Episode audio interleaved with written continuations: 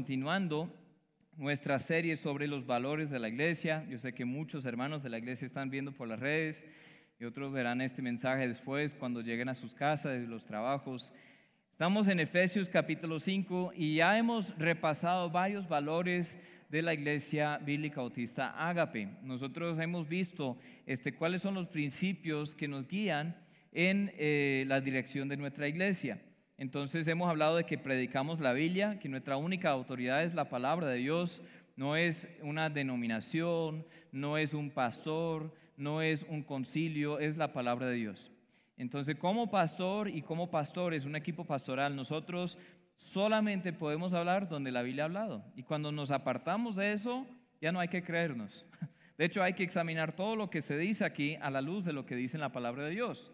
Entonces es muy importante para nosotros eso, es, es como la base de todo. Y a, la luz de que predicamos la Biblia, número dos, nos centramos en el Evangelio, que el mensaje principal de, desde Génesis hasta Apocalipsis es el Evangelio de Jesucristo, que es nuestra esperanza para salvación y, y también para nuestra vida cotidiana.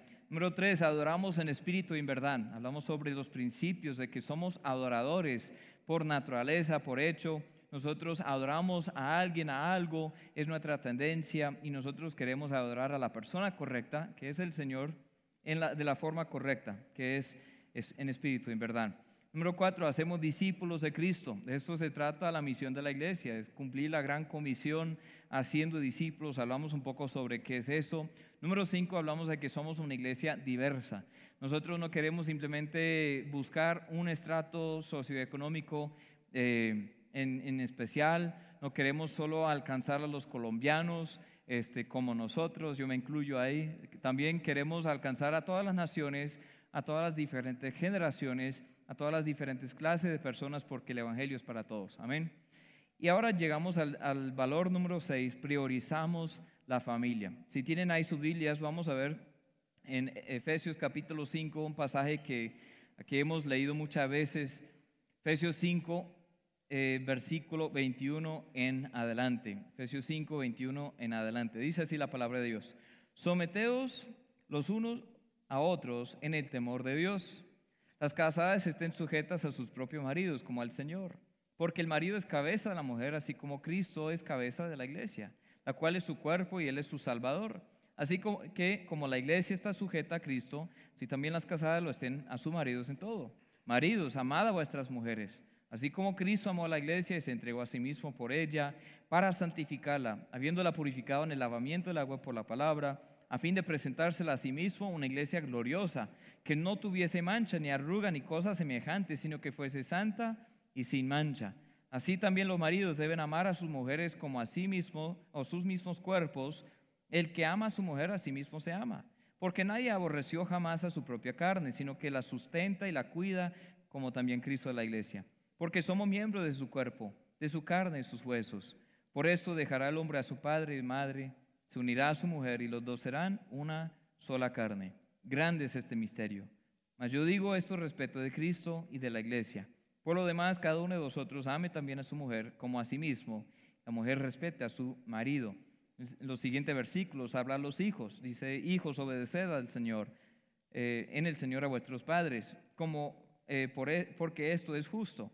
Honra a tu padre y a tu madre, que es el primer mandamiento con promesa para que te vaya bien, sea de larga vida sobre la tierra. Efesios 6, 4 dice, vosotros padres no provoquéis a ir a vuestros hijos, sino creadlos en la disciplina, la amonestación del Señor.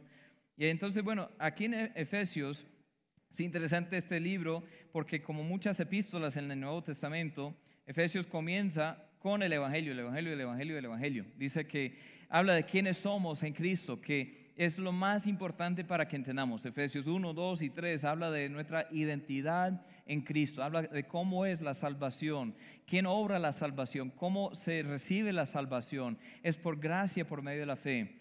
Entonces, e, e, Efesios 1, 2 y 3 habla de eso. Luego Efesios 4, 5 y 6 habla de la hora que cómo aplicar eso a nuestras vidas, cómo amarnos los unos a los otros así como Dios nos ha amado, cómo perdonarnos los unos a los otros como Dios nos ha perdonado.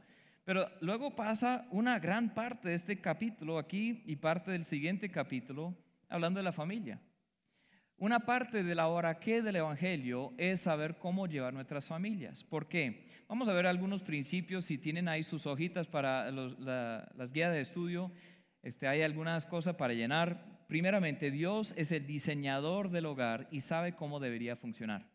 Dios es el que diseñó el hogar y sabe cómo debe de funcionar. Mucho antes de establecer una iglesia, Dios estableció un hogar. En Génesis capítulo 1 y 2, ahí vemos que Dios puso un hombre con una mujer y, dijo, bueno, fructificad y multiplicaos, eh, llenad la tierra. Él estableció algunos principios ahí desde el principio. Dios sabe cómo debería funcionar una, eh, familia porque fue quien eh, le ocurrió la idea. Este, no, no habían dos hombres, mujeres, congregaciones ahí, el pueblo en una cueva un día diciendo, bueno, ¿saben que nosotros deberíamos eh, hacer algo que se llama el hogar y la familia? Vamos a hacer algo que se llama el matrimonio entre un hombre y una mujer. Vamos a crear hijos en los confines del matrimonio, vamos a hacer esto el otro. Este no le ocurrió un día en una cueva, o sea, al azar, ¿no? Eso fue idea de Dios desde el principio. Este, la familia funciona mejor cuando hacemos caso a lo que Dios dice sobre la familia. El matrimonio nos ayuda a entender el Evangelio y el Evangelio nos ayuda a entender el matrimonio. Eso es lo que dice en el pasaje que nosotros leímos. Es un gran misterio eh, el hecho de que un hombre debería amar a su mujer como Cristo amó a la iglesia y su mujer debería someterse a, su, su, marido o respetar a su marido como la iglesia hace con Cristo. Es un gran misterio. ¿Por qué? ¿Por qué hacemos esto, el hogar, la familia, el matrimonio? Y dice, es un gran misterio, pero yo digo esto respecto de Cristo y la iglesia. Porque cuando un matrimonio está funcionando bien, da testimonio, es un cuadro visible del Evangelio.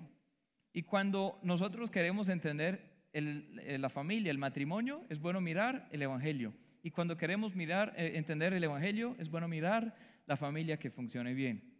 El, mundo entero está realmente necesitando eh, ejemplos de cómo debería funcionar una familia. Y por eso como iglesia nosotros queremos priorizar siempre la familia.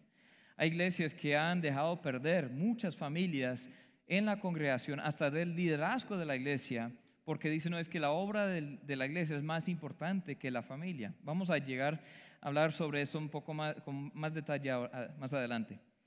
Pero entendiendo esto, que Dios es el diseñador del hogar y sabe cómo debe funcionar, hay que entender eso, que no debemos separar lo que Dios ha unido. Si Dios estableció el hogar, y ahí lo dice, repite una frase que se repite a lo largo de toda la Biblia, que por, lo tanto dejará al hombre, a su padre y su madre, y se unirá a quién? A su mujer, y los dos serán una sola carne. Esa frase se repite mucho. De hecho, Jesús cuando se acercaron para preguntarle sobre el divorcio, dice Mateo 19, 4 al 6, él respondió, les dijo, ¿no habéis leído? que el que los hizo al principio, varón y hembra, los hizo y dijo, por eso el hombre dejará padre y madre, se unirá a su mujer, los dos serán una sola carne. Así que ya no son ya más dos, sino una sola carne, por tanto lo que Dios juntó, no lo separe el hombre. Lamentablemente, en muchas iglesias, lo que Dios ha juntado llega a separarse en la misma iglesia y por culpa de la misma iglesia. Entonces, nuestra iglesia queremos priorizar la familia. Eso ahora que quiere decir? Antes de llegar al tema de las prioridades y el orden y cómo, cómo se ve eso prácticamente, quisiera resaltar otra cosa. Número dos, es imposible estar bien con Dios y estar mal con tu familia. Es imposible estar bien con Dios y estar mal con tu familia. Hombres especialmente debemos entender que Dios no solo es nuestro Padre, si tu esposa es también cristiana, Dios es tu suegro. Yo tengo cuatro hijas y bueno, lamentablemente un día esas hijas se me van a crecer. Yo les digo siempre, ya deténganse ahí, hasta ahí, ya, no crezcan más. Y a mí era la mayor, tiene 10 años y yo le dije, bueno, yo te dije que te quedaras por, ahí en 8 años. 8 años era una buena edad para ti ahora tienes 10. ¿Qué estás pensando? Tan desobediente, ¿no? Pero va creciendo y ella siempre dice, ah, papá, tú siempre dices eso.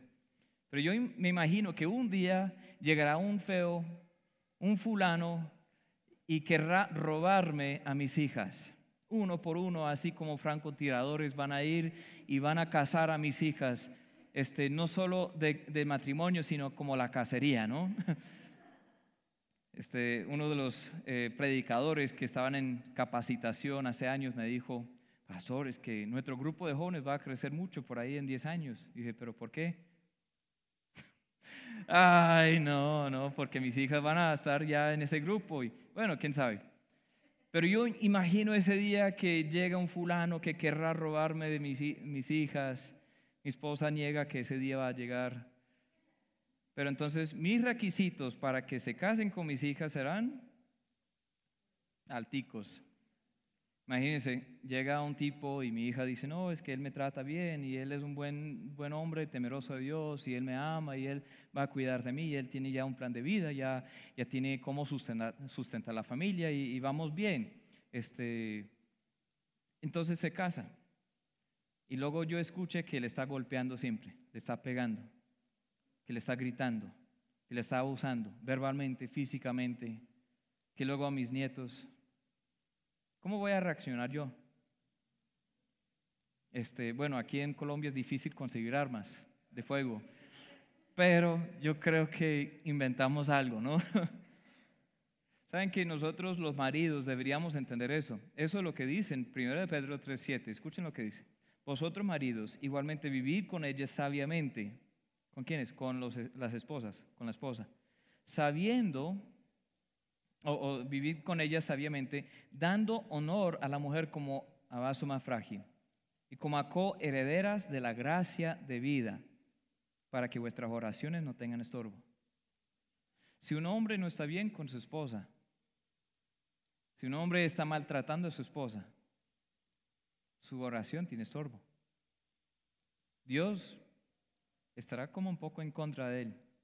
Y lamentablemente así pasa muchas veces. Es más, en el mismo ministerio a veces eh, los pastores maltratan a sus familias. Por eso en los requisitos pastorales siempre resalta la, la importancia de que sean líderes primeramente en sus hogares. Antes de ser líderes en la iglesia, deberían ser líderes en sus hogares.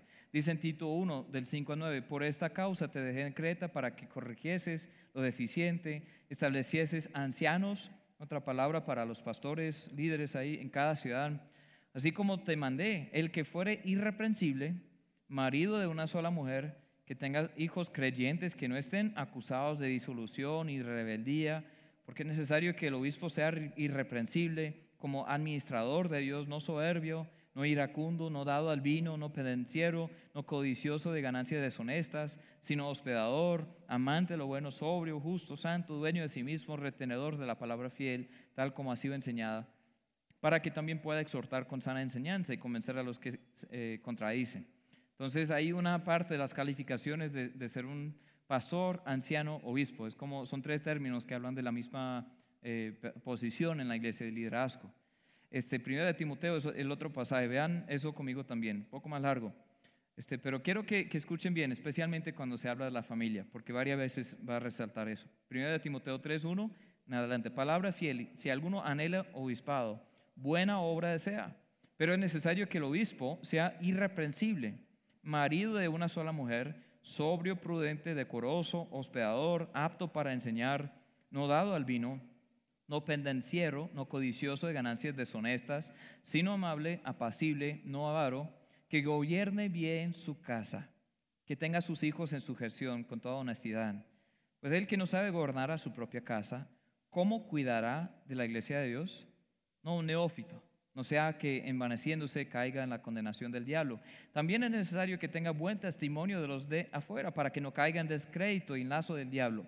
Ahora habla de los diáconos. Los diáconos a sí mismos deben ser honestos, sin doblez, no dados al mucho vino, no codiciosos de ganancias deshonestas, que guarden el misterio de la fe con limpia conciencia y estos también sean sometidos a prueba primero y entonces ejerzan el diaconado si son irreprensibles. Las mujeres a sí mismos sean honestas, no calumniadores, eh, calumniadoras, sino sobrias, fieles en todo. Los diáconos sean maridos de una sola mujer y que gobiernen bien sus hijos y sus casas porque los que ejerzan bien el diaconado ganan para sí un grado honroso y mucha confianza en la fe que es en Cristo Jesús.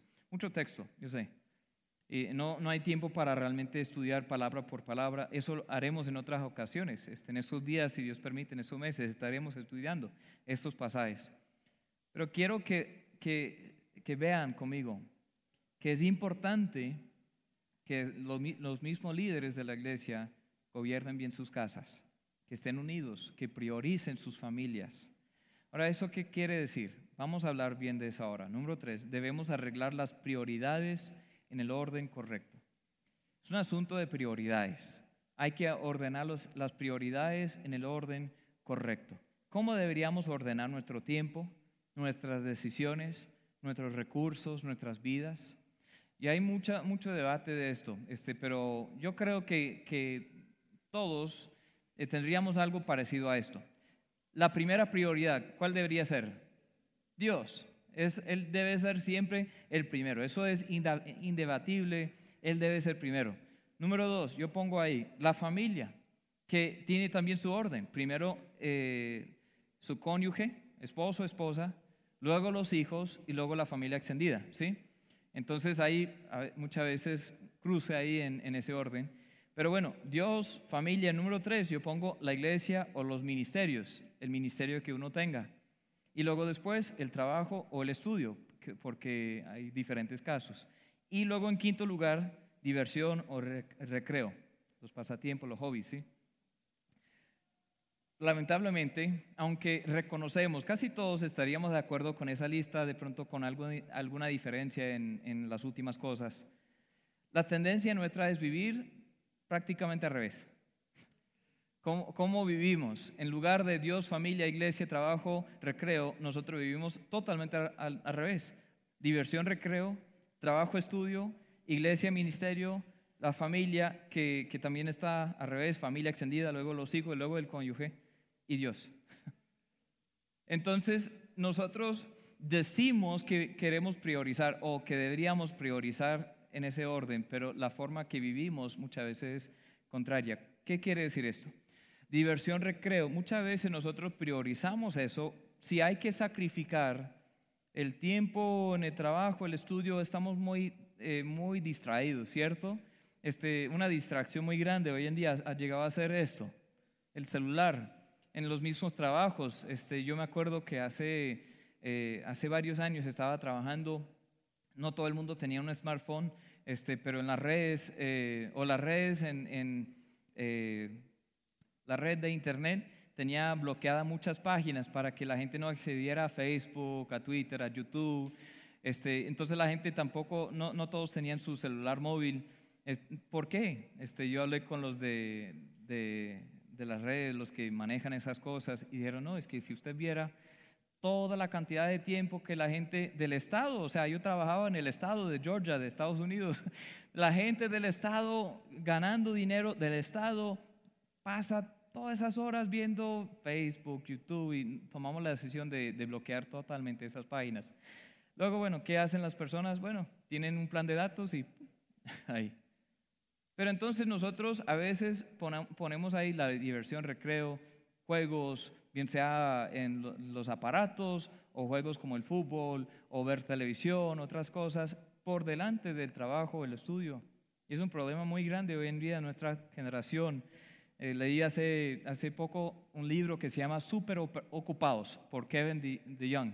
Super Ocupados, que describe bien nuestra descripción de cómo vamos. ¿Cómo estás? Ay, súper ocupado, ¿sí? ¿Quién no ha dicho eso? Pero, uy, no, ese libro como me dio cachetada siempre porque decía, no, es que realmente tú no estás tan ocupado como crees que estás. Este, lo, único es que estás priorizando mal tu tiempo. Lo recomiendo, eh, recomiendo bien ese libro a todos. Luego, el trabajo, el estudio. Eso es más importante que lo siguiente. Es más importante que trabaje, que, asista a la iglesia o que, que sirva en el ministerio. Y hay personas que, bueno, cruzan estas cosas y dicen, no, es, que hay que trabajar y luego vamos a la iglesia. Pero yo les someto, ustedes tienen que tomar su decisión personal porque eh, para mí es un asunto de conciencia. Pero yo no aceptaría un trabajo que me quitaría totalmente de, la obra de Dios, que me quitaría del, compañerismo con los hermanos en la fe. No aceptaría ni, siquiera una carrera para estudiar si me, va a quitar todo eso. Eh, me acuerdo que hace años, eh, antes de tener ese trabajo con el Estado, yo era también pastor en Estados Unidos eh, de tiempo completo, pero ya este, no habían finanzas, entonces me tocó buscar, buscar otro trabajo que complementaba el trabajo en la iglesia. Es que la iglesia ya no podía pagar y yo dije, no, listo, yo busco otro trabajo. Me ofrecieron un trabajo, ahí estaba la propuesta para ganar muchísima plata, mucho, mucho, mucho dinero. Ya estaba la conexión, fui a la entrevista y el Señor dijo, no, es que tú estarás representando nuestra empresa a nivel de todo Sudamérica. Eh, tiene su base ahí cerca de donde vivía, en Georgia, pero entonces me, estarían enviando por todos los países de Sudamérica, eh, vendiendo los, los repuestos, algo para, para lo que ellos hacían. Eh, representando la empresa. Luego dijo, eh, estarías volando en primera clase siempre, en hoteles de cinco estrellas, con toda la comida, todos los viajes pagados. Encima de eso, un buen paquete de, de salud, de pensión, de todo. encima de eso también un muy buen salario, mucho más de lo que yo había imaginado. Eh, bueno, yo no conozco esta industria. No, no pasa nada. Te capacitamos, también lo pagamos. wow. Entonces, eh, ¿y cómo es el horario? No es que tendrías que faltar eh, dos fines de semana al mes y entre semana, obviamente. Pero era pastor y yo dije, no, pues si acepto el trabajo, luego habrían dos fines de semana al mes que no podría ni siquiera asistir a la iglesia. Y le dije, no. Acepté un trabajo, uff, como la décima parte prácticamente lo que me ofrecieron en el otro. Y Dios provee pero Dios siempre provee. Yo les animo a priorizar bien su tiempo. Pero bueno, viene ahí esa familia y muchas veces la familia toma como lugar después del trabajo, después de la iglesia, después de la diversión. Ahí si hay tiempo, entonces para la, familia. Y en la misma familia, bueno, más tiempo para la familia extendida o, más tiempo para los hijos que eh, el cónyuge, la esposa, el esposo. Y no debe ser así. Y por último, Dios. Decimos que Dios es una prioridad, pero entonces, ¿cuánto tiempo realmente pasamos con Dios? Estamos muy afanados en nuestro, nuestra rutina o tenemos muchos compromisos para muchas cosas que realmente no tenemos que hacer realmente todas, pero imaginamos que sí. Entonces, dejamos a un lado la lectura de la palabra, dejamos a un lado la adoración familiar, dejamos a un lado el tiempo en familia, dejamos a un lado las cosas importantes hay que aprender a arreglar las prioridades en el orden correcto. Tiene que ser una, eh, una decisión consciente, porque hemos hecho una falsa, a veces una falsa dicotomía entre el equilibrio de ministerio versus familia. Decimos, bueno, si voy a servir a Dios tengo que abandonar totalmente a mi familia. Pero ¿por qué tiene que entrar en competencia?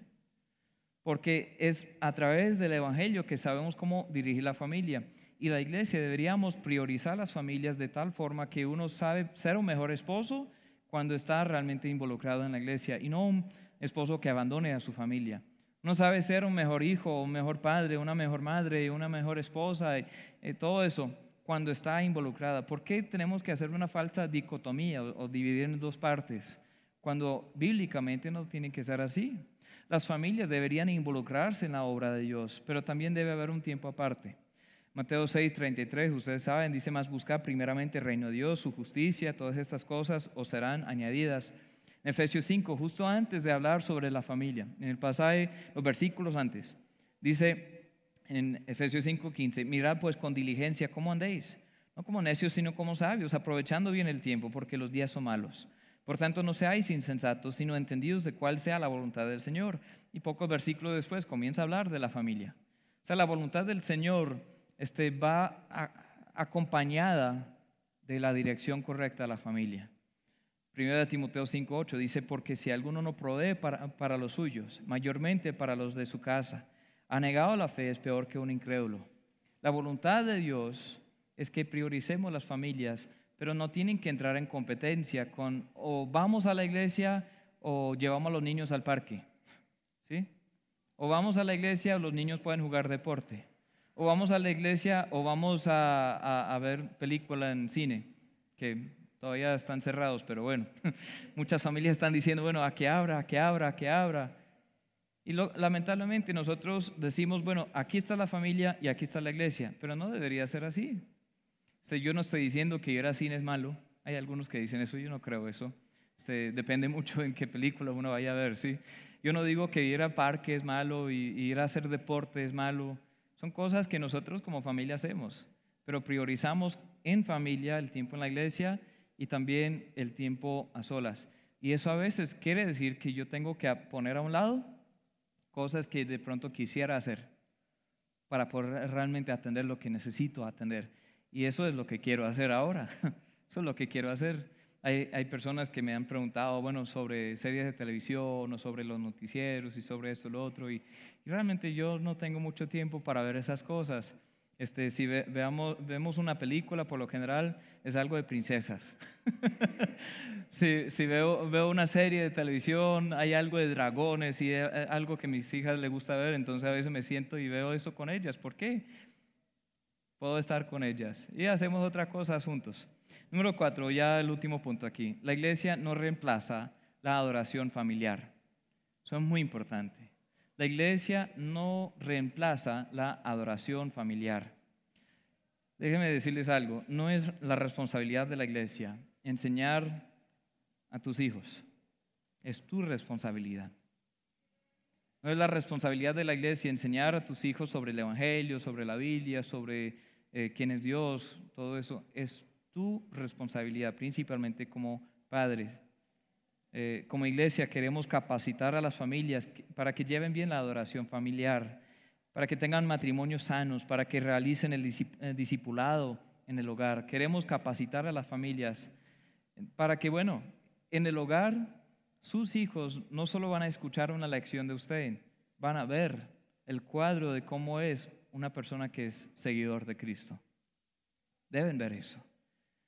Si no ven eso, no importa lo que tú digas, ellos van a imitar más bien tus malos costumbres o malas costumbres que lo que tú digas. ¿Sí están conmigo? Si las familias de nuestra iglesia están sanas, tendremos una iglesia sana. Un texto aquí que vamos a leer y luego doy algunos consejos prácticos y terminamos. Deuteronomio 6, del 4 al 9, dice, oye Israel, Jehová nuestro Dios, Jehová uno es. Eso es lo que se llama el Shema eh, hebreo. Ellos decían esto siempre, todos los días. Eh, entonces todos los días, cada familia judía, hasta los, mismos discípulos, sabían bien esto. Y lo que sigue, oye Israel, eso es lo que dice Shema, o sea, oye, oigan, pongan atención, prestan atención. Dice, y amarás a Jehová tu Dios de todo tu corazón y de toda tu alma y con todas tus fuerzas. Luego escuchen bien lo que dice enseguida. Y estas palabras que yo te mando hoy estarán sobre tu corazón y las repetirás a quiénes? A tus hijos. Y hablarás de ellas estando en tu casa y andando por el camino y al acostarte y cuando te levantes y las atarás como una señal en tu mano y estarán como frontales entre tus ojos y las escribirás en los postes de tu casa y en tus puertas.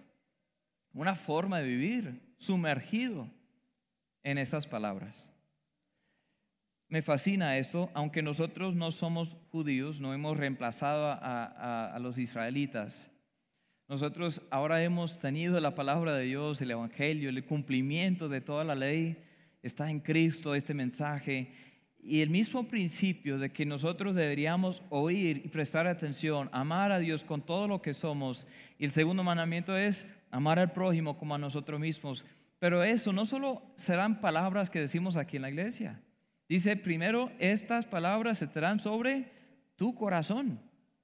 O sea, nosotros deberíamos vivir de esa forma que entendemos que nuestro propósito como esposo, como esposa, como hijo, como padre, como abuelo, como tío, lo que sea, el propósito es amar a Dios con todo lo que somos y amar al prójimo como a nosotros mismos estará primero en nuestros corazones, porque hay muchos padres que dicen que quieren que sus hijos vayan a la iglesia para que la iglesia enseñe a sus hijos cómo amar, cómo perdonar, cómo ser niños respetuosos, cómo este, llevarse bien, cómo ser honestos y cómo no pegar al hermano y, y todas las cosas que los hijos deberían aprender.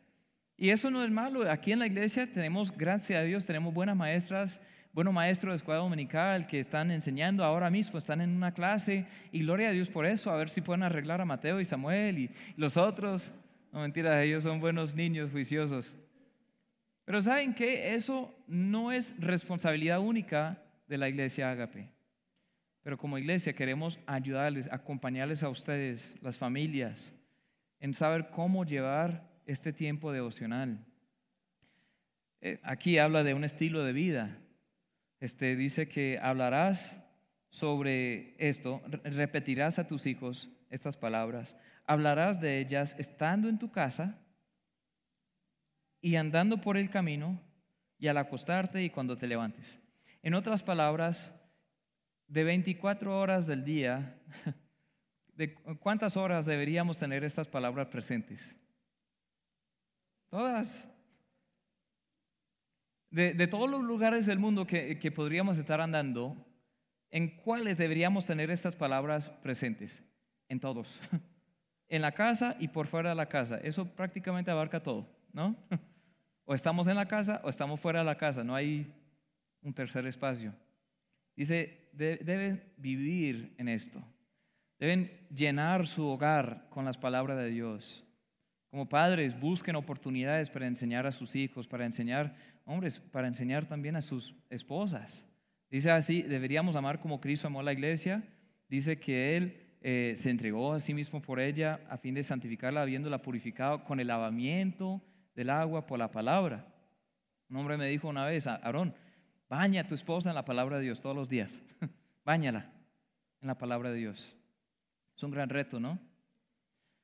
¿Y nosotros qué hacemos? Ya terminamos, ¿sí? Nosotros no complicamos este tema del devocional familiar.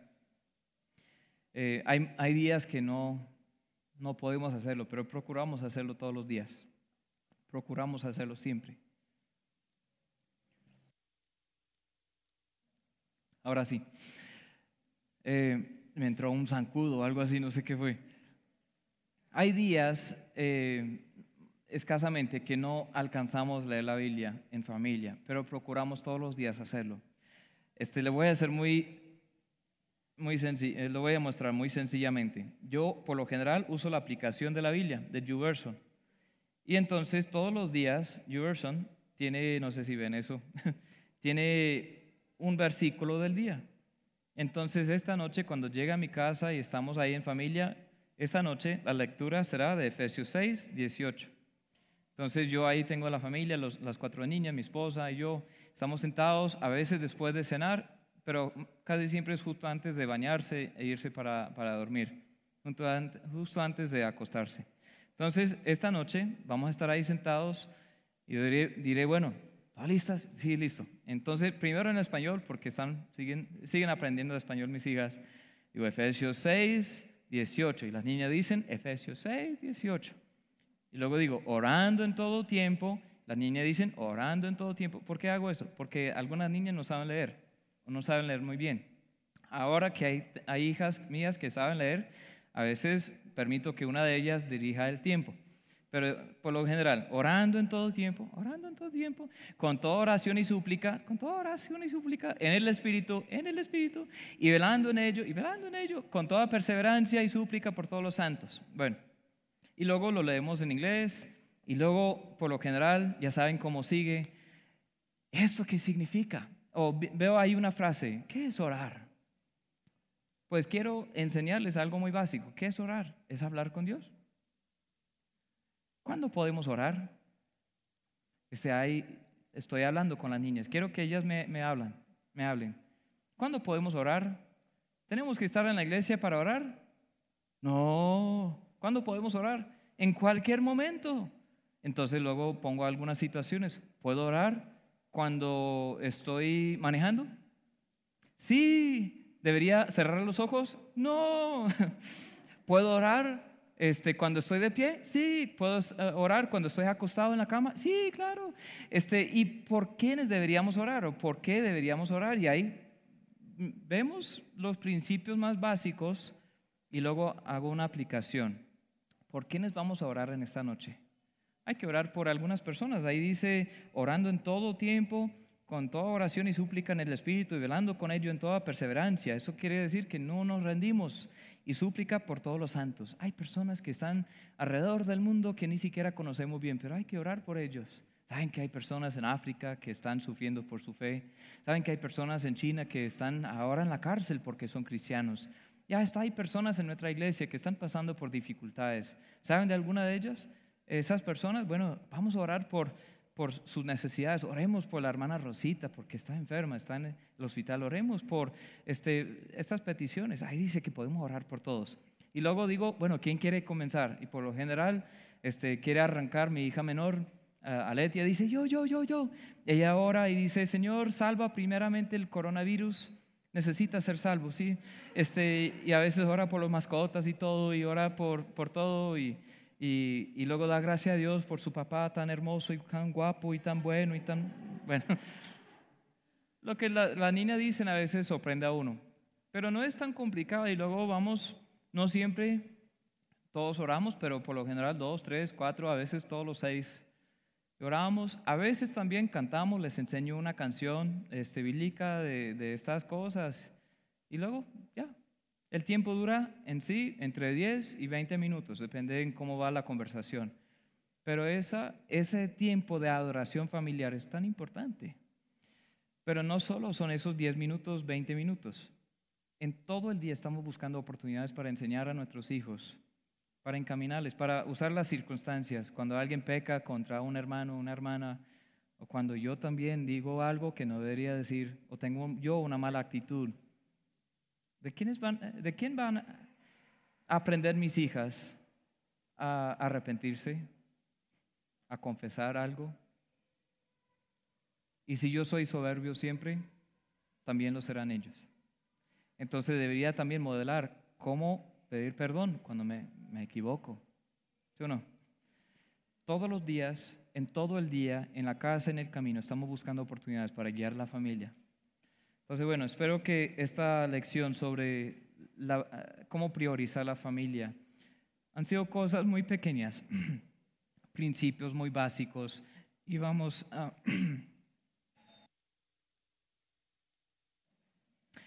no he tomado agua hoy. Vamos a estar ampliando estos temas en otros momentos. Vamos a orar. Padre, muchas gracias por tu amor, gracias por tu palabra, por tu espíritu que nos guía en ella, Señor. Sobre todo, gracias por el Evangelio en el cual estamos aquí, Señor, por el cual estamos firmes. Yo te pido por las familias de nuestra iglesia que estén fuertes, por los matrimonios, que sean matrimonios muy fuertes, que haya amor genuino, no solamente... Eh, una máscara, un amor fingido, sino que un amor sincero. Primeramente nuestros corazones para contigo y luego también eh, nuestras familias y los unos con los otros. Señor, que seamos una iglesia siempre comprometida a aplicar los principios bíblicos. En tu nombre te lo pido todo. Amén y amén.